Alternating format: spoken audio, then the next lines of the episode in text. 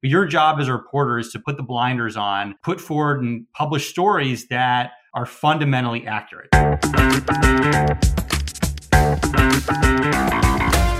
I'm Eric Wilson, managing partner of Startup Caucus, an investment fund and incubator for campaign technology. Welcome to the Business of Politics Show. On this podcast, we bring you into conversation with the entrepreneurs who build best-in-class political businesses, the funders who provide the capital, and the operatives who put it all together to win campaigns. We've got something a little bit different today. Our guest is Alex Isenstadt, national political reporter at Politico, where he's been since two thousand eight.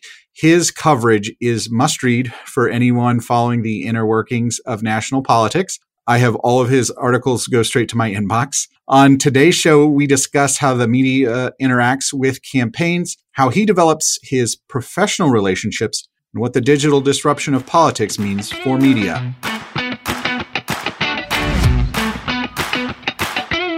Alex, our listeners are mostly consumers of political reporting like yours, and from time to time they may even be sources, but they're not trained in journalism. Can you give us your perspective of, of how a typical story goes from start to finish?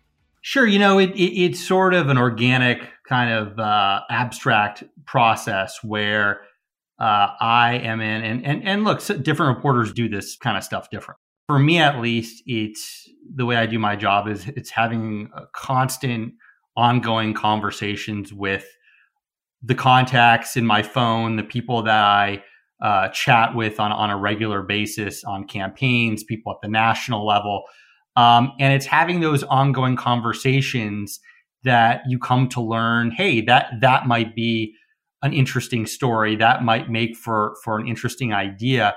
And then once that idea gels, uh, you talk it over with your editor. Uh, your editor either signs off or, or, or doesn't. And then if, assuming you have the green light, you go forward and you further develop that idea with further reporting. You build it out with on the record quotes. You talk to sources off the record and on background. Uh, and, and from there, it, it gels into, into a story until Uh, you you complete the re- reporting process and you and you start the writing process, um, which is its whole other ballgame, because a lot of this is about presentation uh, and about conveying information in a way that is uh, digestible and that's interesting uh, to readers. So in your current role, you're not necessarily say, hey, I've got these, I've got to file a story today, um, but you're developing stories over time and then they publish when they're ready. Is that how it sort of breaks down for you? Essentially, you know, you sometimes stumble upon something that uh, needs to be posted immediately. You have breaking news situations, uh, or you have stories that are time sensitive for one reason or the other, and, and those stories need to post uh, sometimes in a very immediate fashion. But then you have stories that are a little bit more evergreen, Uh, that you want to, or stories that just take a bit more time to develop the reporting on. Uh, and so you kind of look at it through those, generally those two buckets. I'm curious to hear from your side of the ledger, how you consider the the ways in which your story or reporting might affect the narrative or, or possibly even the outcome of a race, because, you know, the stories that you, you publish and report on are, are big stories and, and they make big headlines. So I'm curious to hear, does that factor into your reporting or or your considerations for what you write about?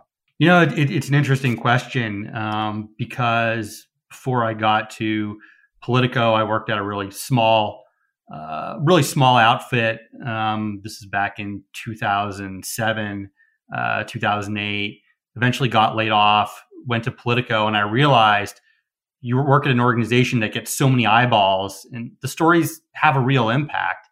Um, and so it, it, it's a responsibility on the part of the reporter to be, um, and, and, and that reporter's editor really, who, who they play a critical role in this in terms of, uh, assessing the information that you're getting, uh, from different sources, uh, determining, uh, its value, and ensuring that whatever you're writing in the heat of a race uh, really is accurate.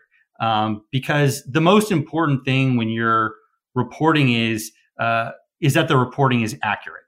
And so Maybe it maybe it impacts the outcome of a race. Maybe it impacts the way a race is run, or maybe maybe it doesn't. But your job as a reporter is to put the blinders on and to put forward and publish stories that are fundamentally accurate. That is the most important job as I see it. I imagine that that comes with a lot of pressure at times. And certainly you've got processes in place to fact checking and your your editor, and, and there's some level of accountability. And there's certainly been a lot of disruptions in politics with technology and social media sort of shortening that distance from fact gathering to publishing. I'm curious to hear how things like that have affected your job as a reporter.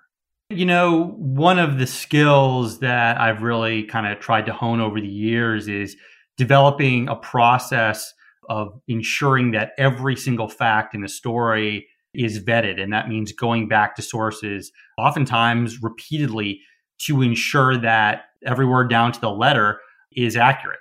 And to me, that's the most important part of, of the job of a reporter, is conveying information that's accurate. And the, the best way to do that is to continually go back to sources, press them for information, to really ensure that what you are writing is accurate. And, you know, the role of an editor is also really important in that. And for, for me, it's bouncing stories off editors and, does this sound right? Does this look right to you? And so it's a very important process. Yeah, I'm thinking, Alex, to a, a few times in in campaigns that I've I've worked on, not not with stories involving you, so you're off the hook here, but where the report has been accurate in terms of details, but the context may have been missing something, if the, or, or if there were a wider aperture. How does having more context from your perspective, or maybe even more sources, help ensure that you're citing your facts, mm. locating them properly in the, the broader narrative? Well, you know, they say that a reporter is only as, as good as their as their sources. Now, that's a cliche, but it's a cliche that, in my opinion, is is really true. And, you know, one of the things that I've really tried to accomplish over the years as I've, I've become more experienced is developing a longer and longer and longer source list. Uh, so that way you can understand a particular event or a particular campaign um, from a variety of, of different perspectives. So, you know, you're not necessarily just looking for the perspective of one person, but you're looking the pers- for the perspective of, of a variety of people. And hopefully, um, as many people who are as close to the process uh, as possible. And so that doesn't mean that you don't talk to sources who have second or third hand information. Uh, it's fine to talk to those sources. But what you also want to ensure is that you're talking to, to the greatest extent possible. Uh, you can confirm information with sources who are as close uh, to the event as, as possible. And and the more people that you talk to, the sort of richer and more detailed uh, the reporting is, um, and and that's something that's very valuable to readers. And the stakes have continued to get higher and higher over the years. Certainly, um, in the the decade plus that you've been at Politico.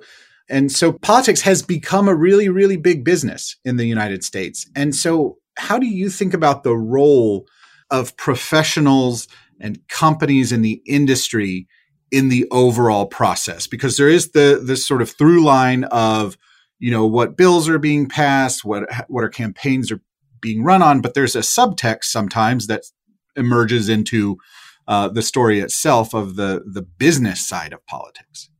Right. And, and, you know, living and working in D C, you, you sort of get a sense of, of the industry of politics and just how interconnected those in the consultant world are with those on the K Street side of things, with those who work on the Hill. And, and you, you've come to understand, and I, I think you're making a good point, just how big that network is. And, and when you cover the Republican Party, which is primarily my job, it's understanding the different networks that are part of, of the Republican Party. And, and this is something that you know well as, as someone who's been involved in G O P politics, but th- there are different, uh, there are a lot of different groups and subsections that are all connected with one another. And you come to see sort of how many of those groups there are and their connections with one another.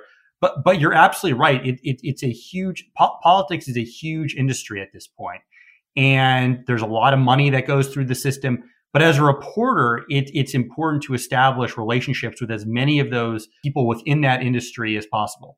Yeah, that's a really interesting way of articulating it, that, that network. And, and they, they operate as tribes almost. You've got right. influencers and nodes that are connected to other parts of networks. I, you know, when we're working with entrepreneurs, we talk about how important the relationships are and the, those networks are. I sometimes like to think of it.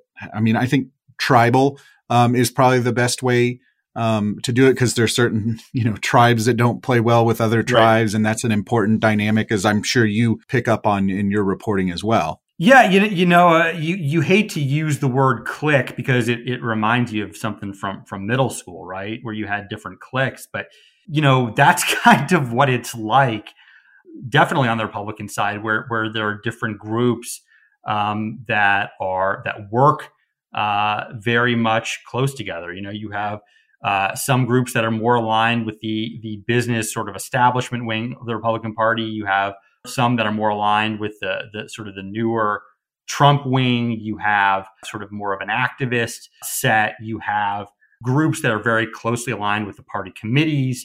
Uh, you have different consultants that are closely aligned with people who candidates for soon-to-be candidates for president. It, it's about understanding all the different networks that are out there. And if you pay close enough attention to a consultant or anyone else who works in politics, you can come to see that they're part of a particular network, a particular group of people. And, and through understanding each of those networks, you can kind of take an approach where you understand that individual better. And in, in talking with that person, you kind of can put yourself into those, their, into their shoes and understand their perspective or where they're coming from.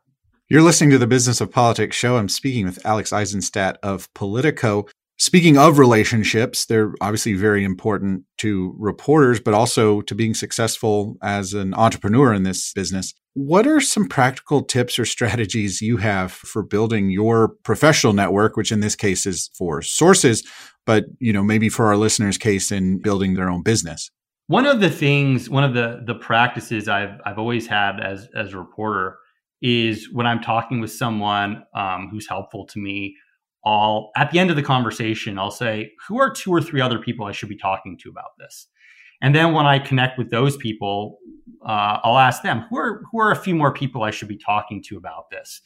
And you go on and on and on. And the goal is, and what you find is, is that through doing that, the more relationships you develop. And, you know, relationships, uh, professional relationships are uh, like anything else. The more you stay in touch with those people, the stronger uh, that relationship develops. And so that's a really big part of it, is just creating uh, sort of networks and, and building them out and uh, staying in touch with those people, developing sort of a trusting uh, relationship with them. So that way those sources feel comfortable with you. You know, like a lot of folks out there who work in politics don't necessarily have great relationships with reporters, are a little skeptical of reporters, are a little uh, suspicious of them. But you know, the goal, and at least my goal, is, is to make them feel really comfortable, to make them feel safe, to let them know that they're, they're in good hands with me and that they can trust me in terms of me doing my job. And I think trust is really the coin of the realm in these networks when it is so tight and you need to be able to trust people. And certainly the obverse is when you lose trust, um, that gets spread really quickly. Alex, for a lot of the entrepreneurs that we work with at Startup Caucus, media coverage, especially in an outlet like Politico, is a key part of reaching their customers, growing their brand, building awareness. What are some ways that a startup founder can begin their relationship with a reporter like you beyond the transactional pitching and, uh, you know, write about this thing that I did, which I think right. most people are, are familiar with? Well, you know, one of the most satisfying kind of fun things Uh, for me is when someone reaches out to me and, and wants to be a source, and that they're a person of value, they're a person who is privy to information, and When a, a source reaches out to me and works with me on information, passes along information, you know, engages in sort of an ongoing dialogue with me, not just about things that would necessarily help them, uh, but but in you know through through thing having conversations about things that maybe aren't necessarily directly connected to them, or are necessarily uh, directly things that they're working on, but just intel, things that they're hearing, and that's how you sort of develop that relationship uh, with the reporter, and and.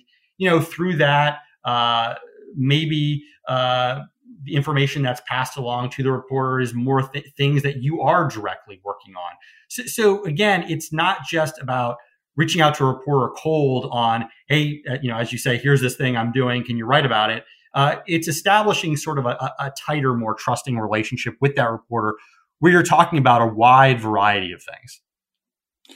Yeah, it's there's a sort of sales framework that that I encourage people to use. You know, when you've got a, a contact or a prospect, rather than just following up with them, uh, saying, "Hey, have you seen the? You know, have you have you thought about this proposal? Can we do business?" Send them an article or something that's relevant to them. So you're always adding value back into the relationship, and that's that's true for every relationship, whether that's with a reporter or a, a customer, and start to build up that.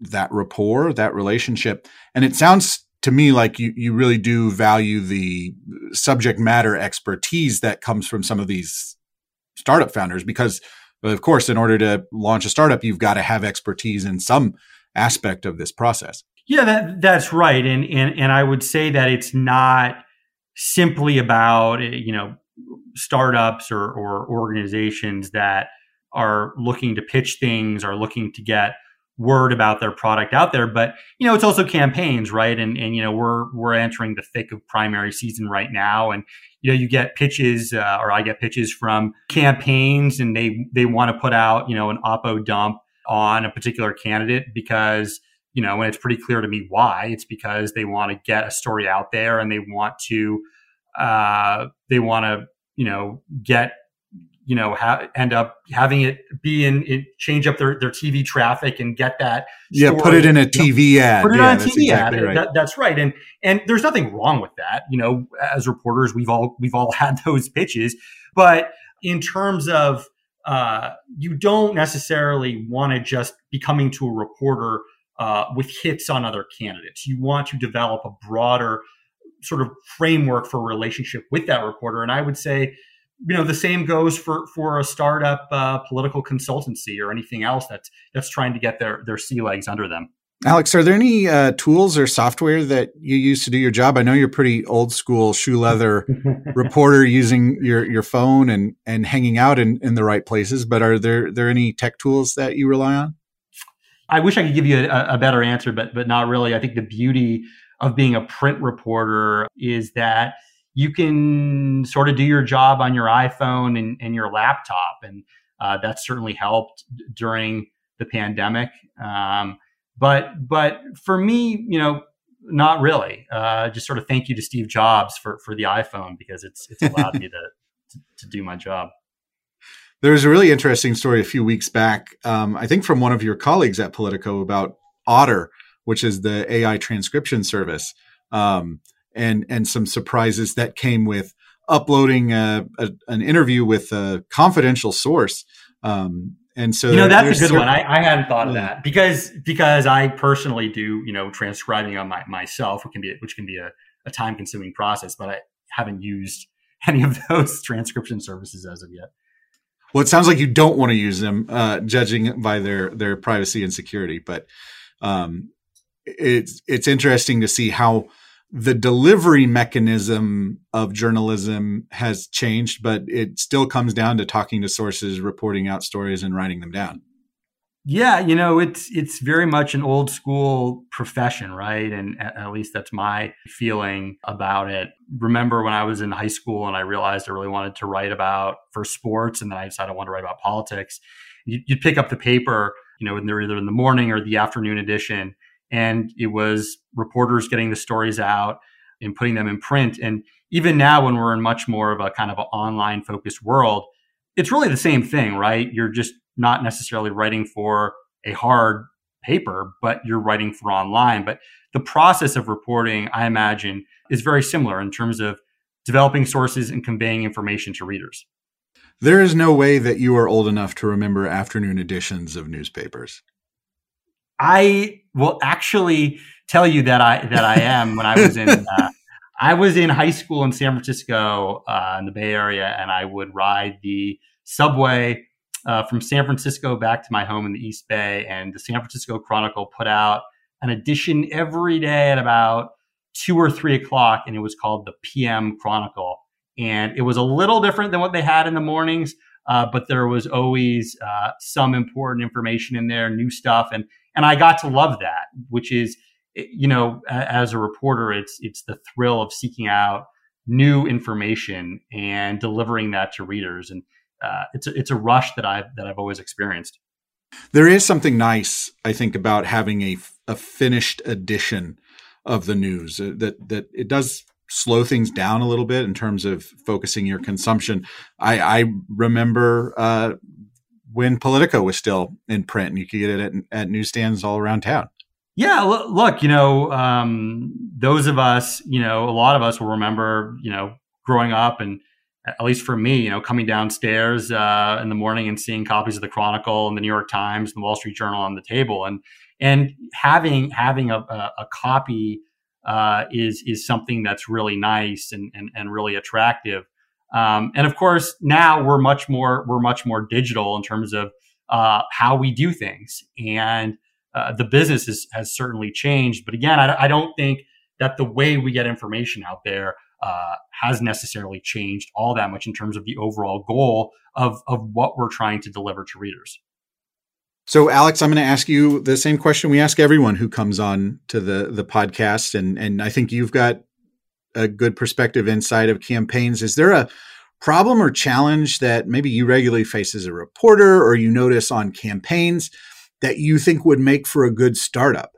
You know, this is going to sound funny, but uh, I have there are a lot of important press releases that I've noticed go to my spam folder, and it would be. Uh, it would be nice to get uh, maybe some software that that helps with that. I would also say, and, and this is another thing, is some software that helps sift through Federal Election Commission data. You know, ProPublica does a great job with this, but it, it would be nice to see some additional sources kind of come out with some software that that helps kind of break down that data, because, and especially as you get into an election year, there's so much of it. And that would be something that would be really valuable, I think. Yeah, be careful what you wish for. If we get better at inbox placement on press releases, that means you're going to get more fundraising emails past your spam folder. Um, That's true. And and uh, it is true. There's so much data out there. I think, you know, reporters uh, are are drowning in it, and but it's not always getting to you in the form that's that's most helpful. You know, so F E C data. Certainly, certainly getting there, but they're the, you know, with the ProPublica tool, you know, you're there's a lag time from when the when it gets filed and then compiled on their tool. So r- some really interesting um, areas for people to take a look at. Absolutely. There there are so many stories, or potentially so many stories in, in, in F E C data in terms of, you know, you can look at a report and find an interesting donor who's made a really, you know, important contribution. That could be a story in and of itself. You could look at a candidate who didn't raise very much money. That can be a story in and of itself. So many stories can come out of Federal Election Commission data. And that's something, because they they provide, they kind of pull back the curtain in some respects on a campaign or a candidate and how it's being run. And so that would be something that potentially could be really valuable for reporters. It was really fun to turn the tables on Alex today and interview him. You can follow him on Twitter at Politico Alex. Remember to subscribe to the Business of Politics show wherever you listen to podcasts. And if you learned something new or came away just a little bit smarter, please share this episode with a friend, and remember to give us a review so other people can find us. It's the number one way for new listeners to learn about the podcast. We'll see you next time.